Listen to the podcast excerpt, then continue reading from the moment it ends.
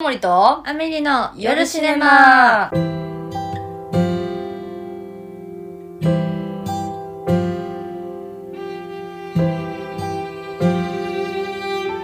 はいということで3月。3月になりました。一日ですね。3月1日っていう。言うけどさいまあ1日1日、はい1日ですね。めっちゃ始まりの時ですからねはい。はい、ということで今日から何が始まるかというとですね、はい。映画「ブラインドマインド月間」と題しまして。ほはい。今回おおー。ー。まだ題しただけだけど。ね4週にわたっうて4週。今月はゲストをお呼びいたします。お。いえ。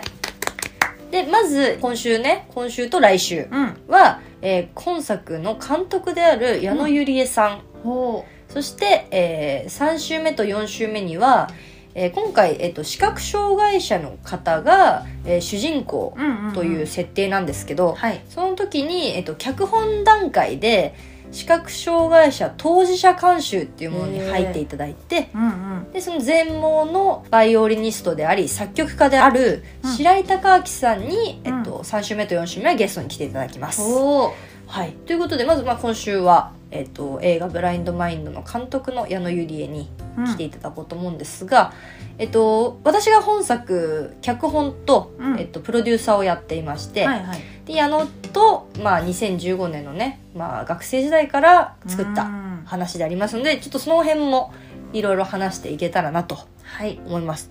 でざっとちょっとやっぱ見ていただく方にね、うんうんうん。説明したいんですが、はい。で本作は、えっと、今月の11日から名古屋のシネマスコーレで、えー上映、うんうんうん。1週間ぐらいだと思うんですけど、今のところはされますので、うん。えっと、興味が思っていただいたらぜひ見ていただきたいです。うん。あらすじとしては恋愛に無欲な盲目の青年うん。と外見主義のインフルエンサーの、まあ、ヒューマンラブストーリーになってまして、えー目が見えないんだけど主人公のゆうくんは、うんうん。とてもまあいわゆるイケメンはい。でやってるんですけどまあどちらかというとこうエーセクシャルって今ね言葉はあると思うんですけど、その恋愛感情がよくわからない。うん。恋愛をしたことがない。うん。恋に落ちたことがない。っていう方が盲目っていうよりはそっちの方が結構アイデンティティとして大きい男の子で、だから恋ってよくわからないんだよね。みたいに言ってた男の子とうん。外見至上主義、まあ、ルッキズムって言われる、外見で差別を受けたりとかするようなことが多いとされる、まあ、インフルエンサーだよね、うん。要するに。人前に出てこういろいろ言われたりとかもするし、その外見的なことが長所にも短所にもなる。はい。女の子。だから見た目の檻にとらわれてるというか、見見た目の鎖に縛られてる女の子と目の見えない男の子のラブストーリー。うんうん。こちらなんですけどはい。いやもうなんかいろんな話をね聞いていきたいで初週と2週目に来てくれる矢野監督は同級生なのでうん。ちょっと学生映画とか、まあ、自主制作映画今回も。も自主制作映画だったんでみんなでこう作品を作ることの、まあ、大変さだったり良さっていう部分。そうですね。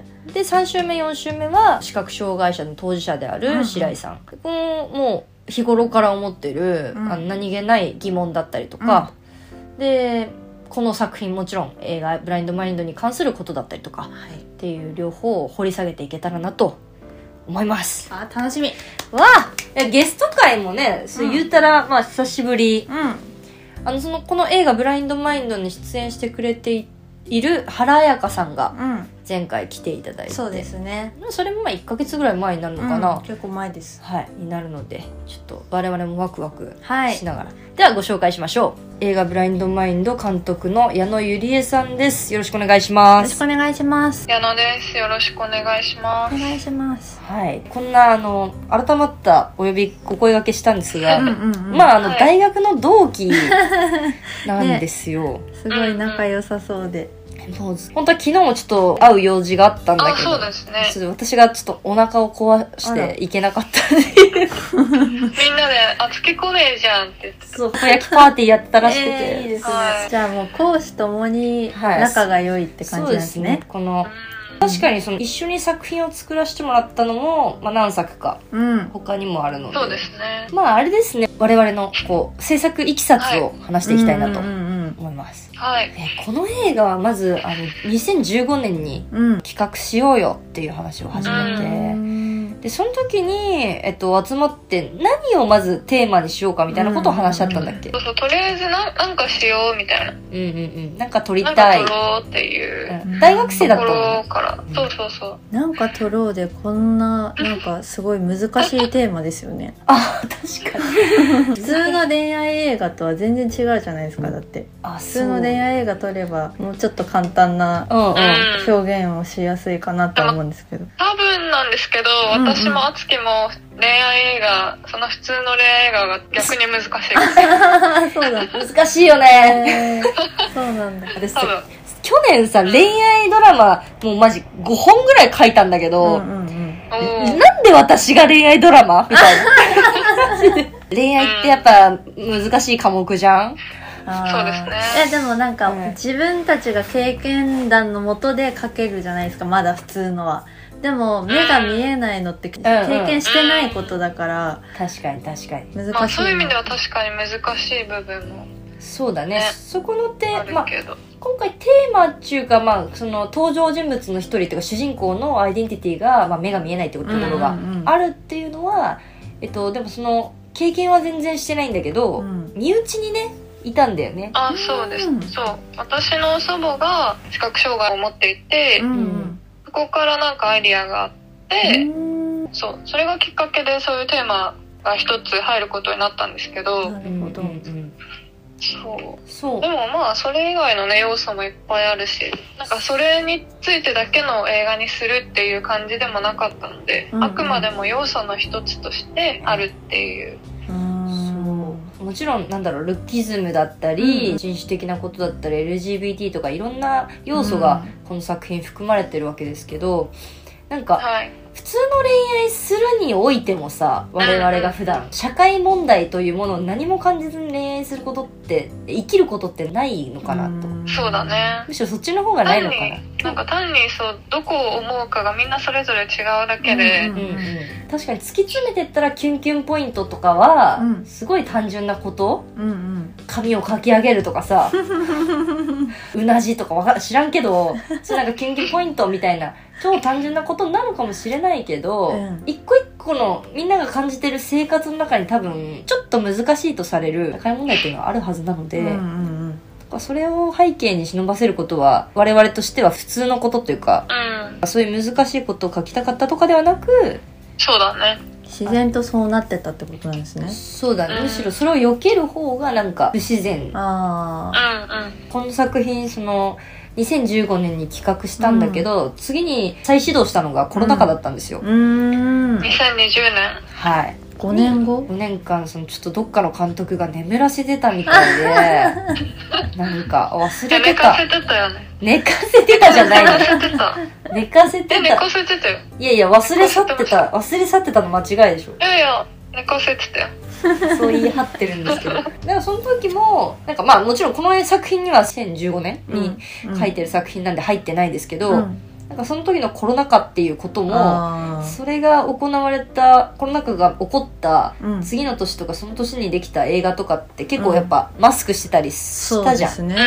うん作品に。まあなんかそういうことが入ってくるのはもはや自然というかむしろ。確かに。確かにでもどうですか？その今さだから最後の上映に向かおうとしてるわけなんですよね。そうですね。えっと名古屋はい。の一応この作品がえ今年の1月6日から新宿で始まって、うん。でそこから福岡大阪京都横浜、えーそして、えーもう一回下北沢に帰ってきまして、その後1ヶ月空いて今回名古屋で11日から上映、名古屋上映を控える今ですけどまあ1ヶ月振り返って、はいはい、そうですね。まあそれこそだから2015年に企画してうんで2020年に改めて企画再始動してはい。でそこからその撮影が2021年そうだね。で公開が2023年っていう。はい。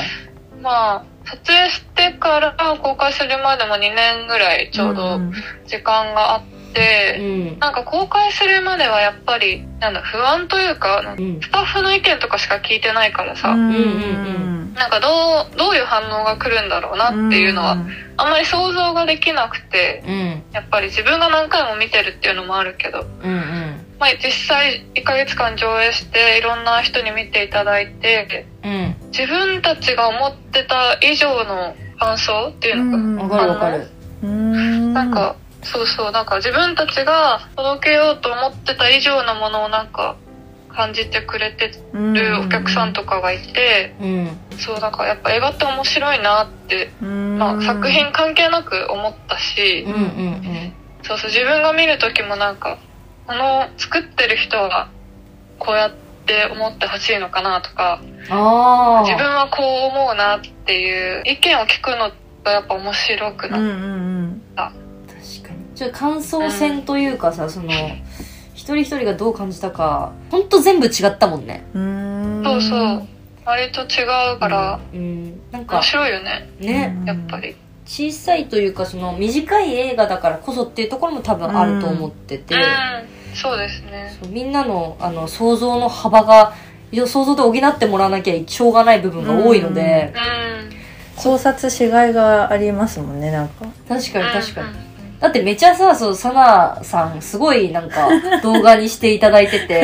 はい、見ましたよ、私も。ありがとうございます。こちらがありがとうございます。こっちもなんか考察めっちゃしちゃいました。これってこういう意図で作ったのかなみたいな。ええうん、そう。そっかあれって初日に来てくれてるから、はい。だメイキングはなしだったんだもんね。メイキングはなかったああ、ですそっか。舞台発音聞いてるから。そうそうそううんうん。でも割とやっぱり制作陣のちょっと話を聞いたところで、うん。あるよねその思うよね、うん。こういうところを持ってそう作った。そうそうそうどうですか？印象に残ってるところとかって印象に残ってるシーン。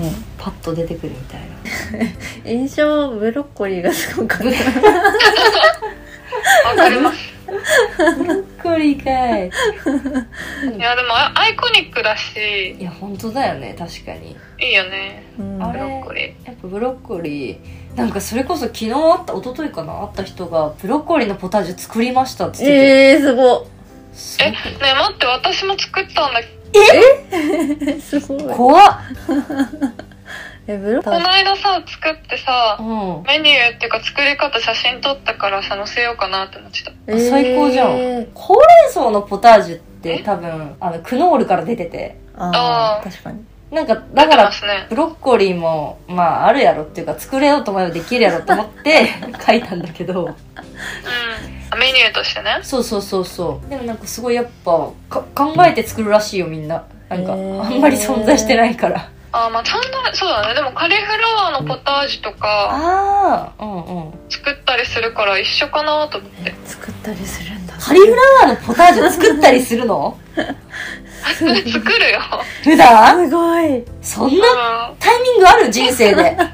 カリフラワーのポタージュ飲みたくなった。私の人生にはなかったなちょっと明日からそういう人生にしてるわはい。ぜひぜひ。なんか最近思うのが敵役にも敵もう敵っていうかあのちょっと意地悪役うんをしてるところの人にもそれなりの正義があるからあうんなんかそっち目線でも見てみたいなみたいなのありますねああ。うんうんーうん。そうそういえばさあの最初に来てくれたんだよね、うん。原彩香ちゃんが今回幼馴染役であり敵じゃないんだけどトゲのあることを言ってきちゃう女の子の役うん。をやってくれた女優さんが、まああの何週間か。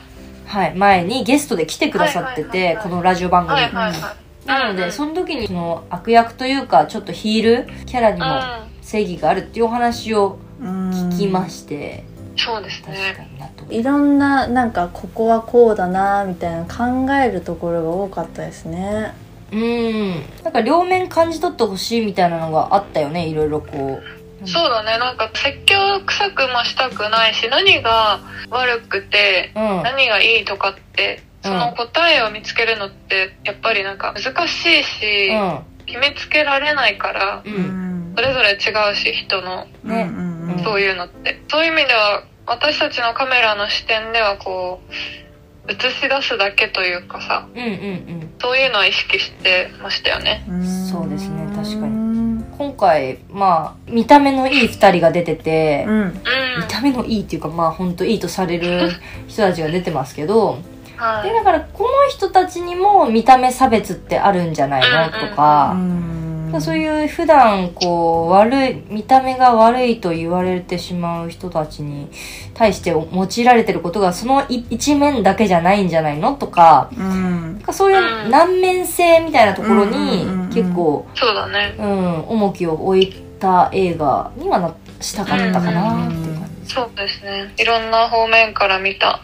そうだね違う角度から見た。うん今回そうでもラブストーリーとしては結構、あのい各所からピュアだという声をいただきますけどピュアですね。そうですね。やっぱ我々がやっぱラブストーリー撮るとピュアにはなりますよね そうだね。多分、ピュアすぎるのかもしれない。ピュアなんだよ。ピュアだよでもやっぱね思ったピュアだよピュアかもしんないと思ったえあの 目閉じさせるシーンあったじゃないですか、部屋で。あーはいうんあそこめちゃめちゃキュンキュンしましたもん。おなんかそれこそピュア、ね。ピュアだなって。あそこピュア。嬉しい。嬉しいね、うん。あれね、あそ嬉しいですね。あそこのシーン私も好き。うん。結構ね大変な大変なっていうか最後に撮影したもんねあそこ、うんうんうん。ラストシーンっていうかクライマックスシーンは、うんうんあの実際撮影現場でも最後の方に最後の方というか、うんさ完全に最後に一番ラ撮ストに。うんうんうんはい影。しましてで、えっと、夕方の日が落ちるまでこういろいろね作り込みとかしつつ、うんうん。まあそこであー見えるものにとらわれちゃダメだなって思いましたもんすごい受け取ってくれてるよ そうね。どうでした？あそこ監督的にはあの撮影時も含めてあのシーン。はいはい。うんうんまあ撮影時はもちろんなんか、そう、それこそすごくいいうん。うん雰囲気、集中力と、うん。すごい話し合う時間があったので、その日が落ちるのを待ってたから。確かに。うんうん。そうそう、だからその、とカメラマンの方と、主演の二人、カンタ君と、うん。ゆうなちゃんと、うん。その細かい動きとか、まあね、割とリハーサルをできたから、うん。うんもうよかったし、あと照明？うん。最後、まあちょっとふわってなんかこうんうん。う、なるんですけど、うん。素敵な風に。素敵だうそれもん。こだわった部分だったので、はいはい確かに。そう、私はすごい好きだし、感想でいただく時も、うん。あのシーン良かったよねとか、そうだね。すごく矢野っぽいって言ってくれたりとか、そうそう、それも嬉しいうんうんうん。確かに。かな。やっぱあの感想だと冒頭というか、うん、最初の白状をついて家を出るまでのところとだからジェリーとのその家の暮らし。とあと2人の最後のクライマックスのところとその後の明日へ向かうというかうん未来へ向かうようなうん。描写についてはすごくやっぱ多くご意見もらってうん。うん。ポタージュブロッコリーのポタージュ作ったって言ったもう一人の人がさその時同じいたんだけどその人がドラムみたいに感じましたって言ってました。ああ、そう、その意見も、うん。あの、何人かからいただいてて、ああやっぱ。そうで、私、まあ、ドラン好きなので、ーうんうん。そうそう、でも最近見てなかったけど、でも、やっぱ影響受けてるんだなって自分で、血となり肉となってるのね多分うね、ん。そう、自覚した。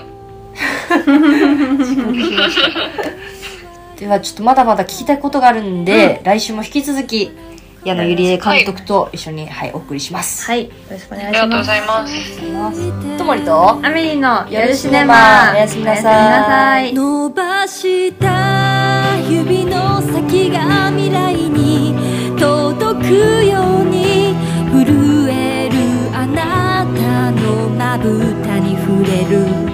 まるで心臓みたいに熱を帯びて叫んでいた。大丈夫僕が守ってあげるよ。